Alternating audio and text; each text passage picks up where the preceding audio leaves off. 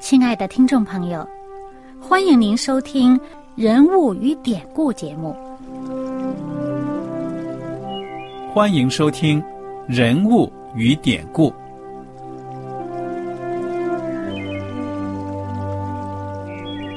听众朋友们，当你读圣经的时候，不知道有没有过这样的想法：生活在几千年前的圣经人物，与我们这生活在二十一世纪的人有什么相关吗？那些古时候缔造了历史的伟人们，只是些令我们感叹而望尘莫及的对象吗？那些败坏了品德的小人和有负圣托的失败者，难道只是为了让我们嗤之以鼻吗？在这个人物与典故的节目里，我和小燕将与大家一起，通过圣经中的人物和他们的事迹，看看我们能从他们的故事中得到哪些启发，以便用正确的态度。来对待我们每天所面对的生活和挑战，共同奔走天国的旅程。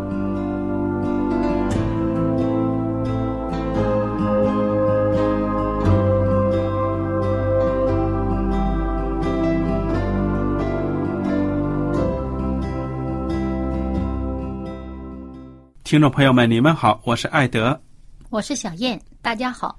很高兴又能跟您坐在一起来研究圣经当中的人物与典故。上一讲呢，我们学习到了这个《使徒行传》，讲到初期的基督教会的情况。嗯，那么其实，在当时啊，大家要知道，这些跟随耶稣基督的门徒、使徒、信徒，他们还没有被称为基督徒。嗯，基督徒呢，这个名称啊，是过了也过了相当一些年头呢，才兴起来的。嗯，而且呢，当时这个教会发展的很兴旺，为什么呢？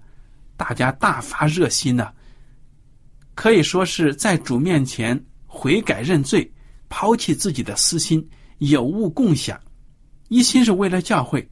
所以圣经说他们。这个教会呢，非常的兴旺，有的时候呢，一次布道会一天都加了很多很多人啊。嗯，哎，就在这样的情况之下呢，当然引起了那些权贵们的警惕和恐慌、嫉妒。当然，为什么呢？他们觉得，哎呀，你们所信的耶稣都被我们钉了十字架了。那么你们现在反而是越来越厉害了，威胁比以前还大，好像对他们来说，他们当然不相信耶稣复活了，对不对？编出各种谎言呢，说：“哎呀，耶稣啊，他是被门徒的尸把他的尸体偷走了，怎么怎么着？说他复活。”哎，现在他们看到信奉耶稣的人越来越多了，他们就开始加紧迫害的教会。上一讲结尾的时候，我们就提到了一个年轻人，他是这些迫害者当中最杰出的一个小青年，叫什么名字啊？扫罗。扫罗。对了，那么扫罗呀，他真的是非常热心的去逼迫教会啊，人家教会这边是风风火火的兴旺，他这边是风风火火的要逼迫教会。他也是成了气候了，因为当时呢，呃，第一位殉道者斯提瓦凡，他就是教会的执事啊。嗯。那么他殉道，他殉道了以后呢，这个犹太人逼迫基督教的这个气候就开始形成了。嗯哼。那么于是呢，这这这些呃热心犹太教的这些人呢，也就是热心的逼迫。这新兴起的基督教。嗯，那么我们今天要看的这个《使徒行传》第八章，就讲到呢，一开头就讲到耶路撒冷的教会大遭逼迫，就是从斯蒂凡被乱石打死这一天开始。结果呢，门徒们都被迫呢分散到了犹太和撒玛利亚的各处。但是这样的效果，虽然是遭了逼迫，虽然是被逼离开了耶路撒冷，但是他也有一个好的一方面，就是说呢，这些散到外地去的基督徒呢，把福音也带到了那个地方。嗯，对，这不像当初耶稣受难的时候，那些门徒啊四散，害怕躲起来，嗯不敢出声。这一次呢，是受迫害呢，他们散到各地，是去传道去了。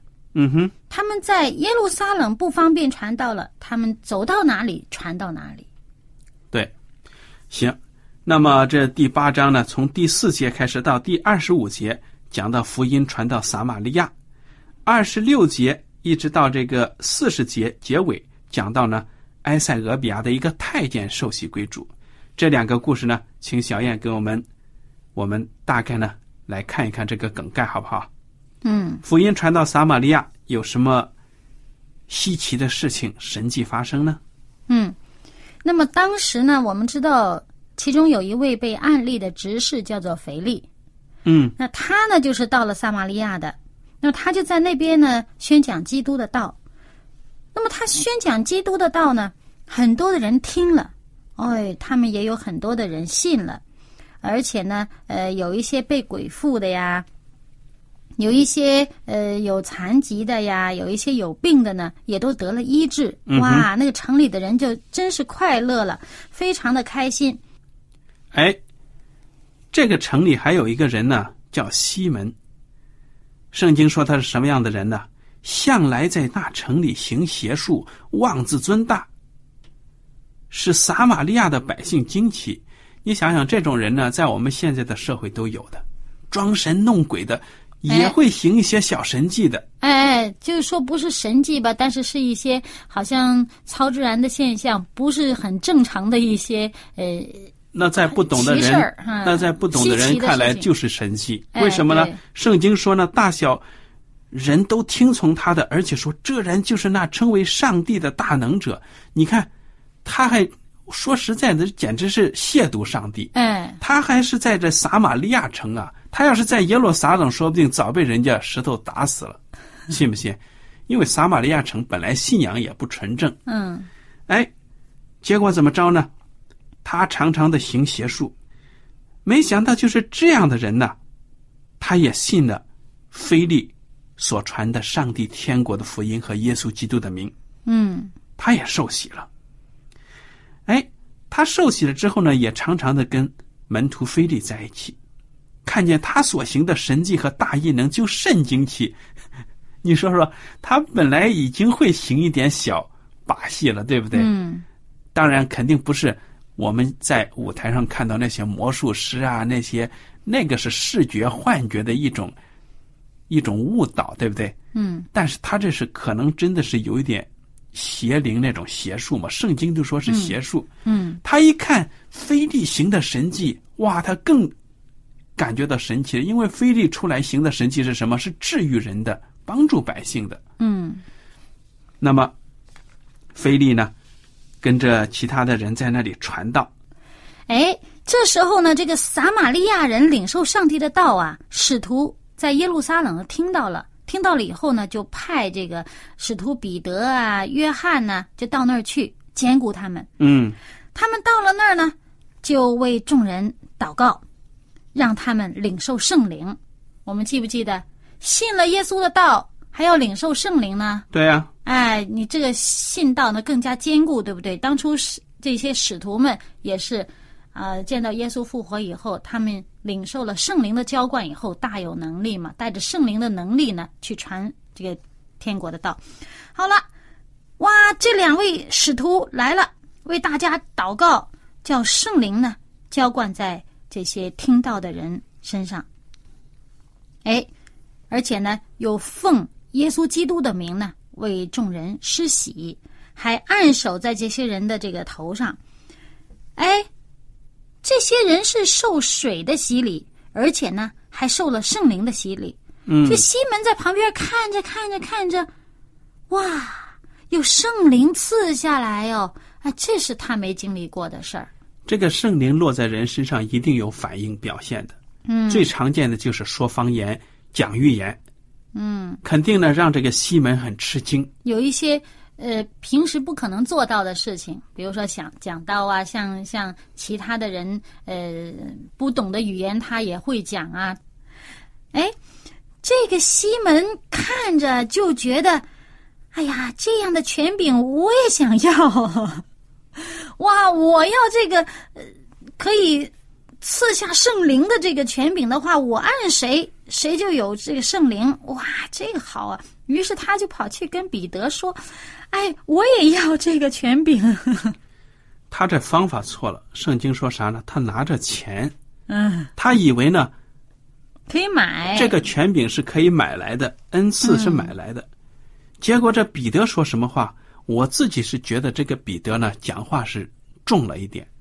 彼得说：“你的银子和你一同灭亡吧，因你想上帝的恩赐是可以用钱买的，你在这道上无份无关，因为在上帝面前你的心不正，你当懊悔你这罪恶祈求主，或者你心里的意念可得赦免。哎，他后面很平衡的，他说了，你如果脑子里想着一直想着这个钱，上帝的恩赐是可以买的，那你灭亡吧。但是呢，你悔改，你祈求主赦免，或许你这个可以，这个罪呢可以释放。但是我从西门听了这话，他说的话当中，我发现西门这个人还是一个受洗之后信了耶稣很谦卑的一个人。他怎么说呢？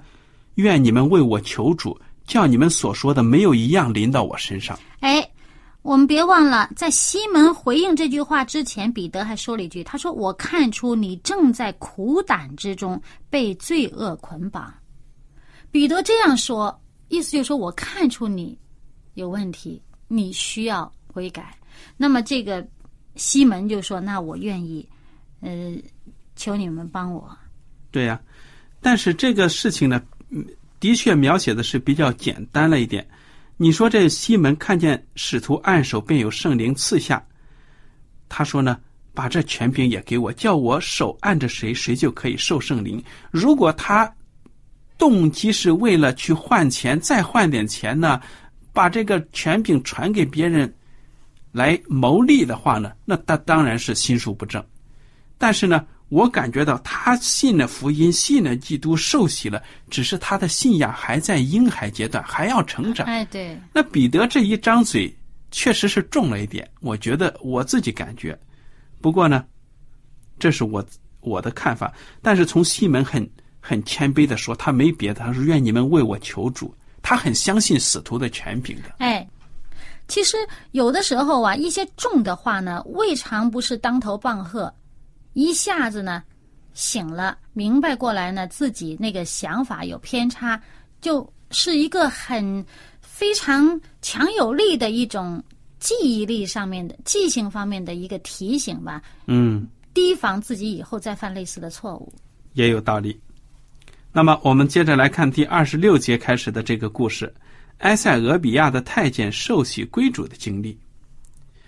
有主的一个使者对腓力说了：“起来，向南走，往那从耶路撒冷下加萨的路上去。”这主的使者很明显指的是天使，对不对呀？嗯，天使就呼召这个腓力，要顺着那条路走，指定了是那条路，那路是旷野。哎，你说这任务交出去，你如果不是从天神那里听到命令，你还要思考思考。哎呀，那旷野有啥东西、就是没有。人嘛，我传给谁听啊？对呀、哎，菲利就起身去了。圣经说不料，哎，真的是在他意料之外的。不料有一个埃塞俄比亚人，是个有大权的太监，在埃塞俄比亚女王干大基的手下总管银库。哎，这是现在的这个翻译啊。那个有一些圣经，可能您手上的圣经有一些翻译成就是埃提阿伯人嗯，啊，埃提阿伯，或者呢就是翻译成古时，嗯那么现在就是埃塞俄比亚。嗯所以这个虽然名称听起来是不一样，但实际上同一个地方的。嗯，哎，那么这个可以说是一个国家的财政部长啊，嗯他是一个太监，他上耶路撒冷礼拜去了，现在呢是在回去的路上。哎，他在这个车上呢，读圣经呢，读圣经还是特定的一本书，哪一本书呢？以赛亚的书。哎，这是讲到弥赛亚，讲讲到救主的，嗯，预言救主的书。哎，其实呢，你说到耶路撒冷去礼拜，不只是犹太人他们回去礼拜啊，嗯哼，有一些入了犹太教的外邦人，还有一些虔诚人信了上帝的人呢，都愿意照着圣经所讲的，就到耶路撒冷去礼拜。呃，用一句现在的话说，有些人叫做什么朝圣啊？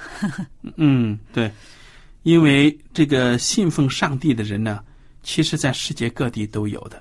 你比如说，当年这个摩西啊，在米店放羊啊，米店也有祭他的司，嗯、哎，那个祭司敬畏上帝的他的老丈人，摩西的老丈人呢啥的，说明呢，在各个民族当中，不要以为啊，人家不是这个纯正的犹太人，就一定不认识上帝。对啊，其实曾经以色列人的影响是蛮大的。嗯呃，当年在所罗门王年间，就曾经有示巴女王从遥远的这个示巴啊，也就是呃我们这个圣经提到的埃塞俄比亚，从这样的地方老远的上耶路撒冷去要听上帝的道。嗯，这个示巴这个地方，考古学家还有争议，具体在非洲什么地方不知道，有的说是埃塞俄比亚，可能有的说呢，甚至是津巴布韦啊，甚至更远的地方哎。反正是非洲的。那现在呢，这一位被腓力遇见的这一位，就是来自埃塞俄比亚非洲人。那这太监在读书的时候呢，他就读到这个以赛亚有关耶稣基督的预言，这些经文他不明白，他读的是什么经文呢？小燕给我们读一下，三十二节。嗯，三十二节这里面引用的说，他所念的那段经说，他像羊被牵到宰杀之地，又像羊羔在剪毛的人手下无声，他也是这样不开口。他卑微的时候，人不按公义审判他，谁能述说他的世代？因为他的生命从地上夺去。其实这是以赛亚书五十三章的七到八节。对了，当这个太监读这段经文的时候，他还真的琢磨，不知道这预言指的是谁。嗯，圣灵呢就提醒菲利，你贴近那个车。哎，菲利走过去，看着他正在琢磨这句话，读来读去，推敲来推敲去，想不通。菲利就说：“嘿，你所读的，你明白吗？”这太监倒也很自然呢，没有说他特别吃惊啊。嗯，没有人指教我，我怎能明白呢？于是请菲利上车，与他同坐。哎，菲利就讲了，这经文呢，指的是一个叫耶稣的这样一位。然后呢，一五一十的就把耶稣怎么来到这个世界上，最后怎么样在十字架上为人死，讲了出来。而且呢，这个太监手上拿着这个以赛亚书啊，是五十三章哈，他肯定是前前后后以赛亚书上面讲到耶稣的，他都读过了。嗯，读到这儿正好让腓力碰着了，正读的这一段儿琢磨呢。所以呢，腓力给他讲耶稣的时候，肯定他已经整个这个以赛亚书里面关于耶稣的预言呢，他脑子里面已经有有一个概念，就不知道是指谁。那么当腓力跟他解说的时候，他一下子豁然开朗，都明白了，都明白了。那个菲利啊，肯定也讲到了耶稣告诉我们应当怎么样得救，嗯，而且也讲到了受洗。对，所以他们正走着的时候，看到了有水。哎，有水。太监说：“你看这里有水，我受洗有什么妨碍呢？什么能够阻挡我现在受洗呢？”有的古卷呢，在这后面有三十七节，哎腓力就说了还答话了，嗯，你若是一心相信，就可以受洗。那个太监回答说：“我信耶稣基督是上帝的儿子。”于是呢，当时就吩咐这个车马呢停住。菲利和太监两人呢下到水里面，菲利就给他施洗。从水里上来的时候呢，神迹出现了，主的灵把菲利提了去，一下子菲利消失了。哎，太监看不见他了。圣经说呢，就欢欢喜喜的走路，他更加相信自己受洗呢是对的。嗯，这简直就是一个奇遇，对不对啊？对，而且他本来他坐在车上琢磨那个书呢，他也不知道菲利是走来了、跑来了，还是怎么出现在他旁边。总而言之，有一个人问他：“你读的你明白吗嗯，？”然后受完洗以后呢，突然菲利就不见了。我觉得这太监呢，说不定还以为菲利是天使呢，对不对？哎呀，天使亲亲自来给我施洗了，所以不管怎么样呢，这个太监得救了。哎，但是这个腓力呢，的确是人呐、呃，总是嗯不管是怎么样的方式，不再出现在当时那个地方，他又出现在其其他地方了。嗯，因为这个圣经上面讲呢，后来有人在亚索都遇见腓力，他走遍那个地方，在各个城宣扬福音，直到凯撒利亚。嗯，说明耶稣基督的门徒啊，现在真的是要努力的把福音带到世界的各个地方。哎，这第九章呢，就提到了那个迫害基督徒的小青年扫罗。现在怎么着呢？耶稣基督要救他了，要呼召他来成为基督徒，而且成为基督徒布道士。嗯好，我们来看看这个扫罗的经历啊。扫罗呢，有一天他就去求这个大祭司：“你给我写一个介绍信。哎，我要出差了，到大马士革，我去抓基督徒，那里基督徒啊挺多的。你看这个扫罗真的是非常热心的逼迫基督徒啊，他可不是传福音的。结果呢，他就带着这个大祭司开的这个文书就出发了。快走到大马士革的时候，忽然从天上发光啊，四面的照着他。这扫罗扑腾一声就吓得倒在地上了。他听见有声音说：“扫罗，扫罗，你为什么逼迫我？”哎，遇到这样的神迹，你说扫罗脑子里第一个想到这个呼声是谁呼的？上帝，对了，他就说：“主啊，你是谁？”他虽然知道称呼主，知道这是超自然的力量、超自然的声音，但是他不敢肯定啊。他还问一下：“你是谁哎，其实呢，主要是这样，在这个呃法利赛人呐、这个这个犹太的这教师们的观念当中呢，虔诚人呢是会，他们认为虔诚人是会有机会见到上帝的，？”嗯见到上帝的天使，这都不奇怪。嗯哼，可是呢，这一位不但有大光照着他，而且呢，还跟他说话的这一位呢，一开口就说：“你为什么逼迫我？”哎，这个扫罗觉得奇怪呀、这可不是好事儿啊，哎，因？为什么呢？因为他自己认为自己是热心主的道啊，热心的这个传扬他所认为的真理的这个犹太教啊，怎么会，我怎么会逼迫主上帝你呢？耶和华上帝，我何等的敬畏，我何等的顺从啊！哎嗯，谁知道呢？一开口说你为什么逼迫我？他马上他先认明了这是主的声音，这是耶和华上帝的声音，但是他就不知道，我现在我想去逼逼迫的是基督徒，但是跟上帝你有什么关系？所以他就问你是谁？这个声音就说了：“我就是你所逼迫的耶稣，起来进城去，你所当做的事必有人告诉你。”哎，描写当时的情景啊，同行的人站在那里说不出话来，听见声音却看不见人。扫罗从地上起来，睁开眼睛，竟不能看见什么，瞎了。嗯，有人拉着他的手啊，领他进了大马士革，三日不能看见，也不吃也不喝，你说这多难受啊，对不对？嗯，哇，一心红红火火的，拿着文书，兴高采烈的去大马士革去抓人呢。现在三天，竟然呢看不见，也不吃也不喝，这个经历呢，对他的刺激呢是很大的，戏剧性的一个经历。对，我相信呢，他在这三天之内啊，这脑子里面就是在思考自己究竟做了些什么。上帝也让他有这么一个安静的时间，什么都看不见了，想一想。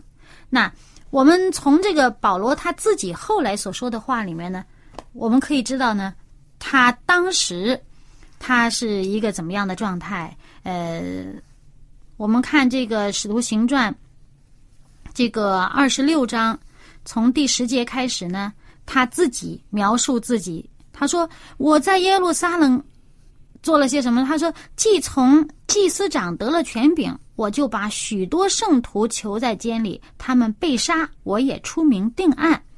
在各会堂，我屡次用刑强逼他们说亵渎的话，又分外恼恨他们，甚至追逼他们，直到外邦的诚意。那时，我领了祭司长的权柄和命令，往大马士革去。然后他还讲到呢，在这个。”呃，主在这个第一次跟他讲话的时候，他说：“我们都扑在地上，啊，我们都扑倒在地。我就听见有声音用希伯来话向我说：‘扫罗，扫罗，为什么逼迫我？你用脚踢刺是难的。’嗯，那这个保罗他就回想他最近这段时间他做的这些事，他对基督徒所做的，还有这位主对他发话的这位主跟他说的话，他。想到很多，然后呢，我们继续看，呃，如果继续看这个《使徒行传》二十六章呢，就见到这个保罗的回应。他说：“我说主啊，你是谁？”主说：“我就是你所逼迫的耶稣，特意向你显现，要派你做执事，做见证，将你所看见的事和我将要指示你的事证明出来。我也要救你脱离百姓和外邦人的手。”我差你到他们那里去，要叫他们的眼睛得开，从黑暗中归向光明，从撒旦权下归向上帝。又因信我得蒙赦罪，和一切成圣的人同得基业。嗯哼，哇！上帝给他这么一个大的使命，说你回头以后，我有重要的任务给你。我之所以呼召你，我有这样的重要的事、重要的使命给你。那他就在那儿思考，我过去。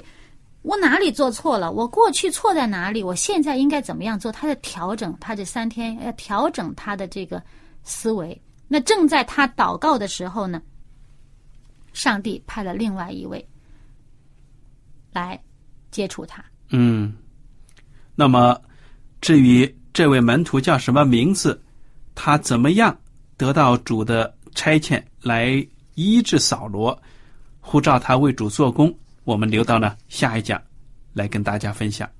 今天的时间呢，到此就结束了。您如果有什么问题和想法，我们都欢迎您写信来。艾德和小燕呢，非常的感谢您今天的收听。愿上帝赐福你们。我们下次节目呢，再会。再会。喜欢今天的节目吗？若是您错过了精彩的部分，想再听一次，可以在网上重温。我们的网址是 x i w a n g r a d i o，希望 Radio，或是找旺福村也可以找到。记得把好东西介绍给您的朋友，与他一起收听。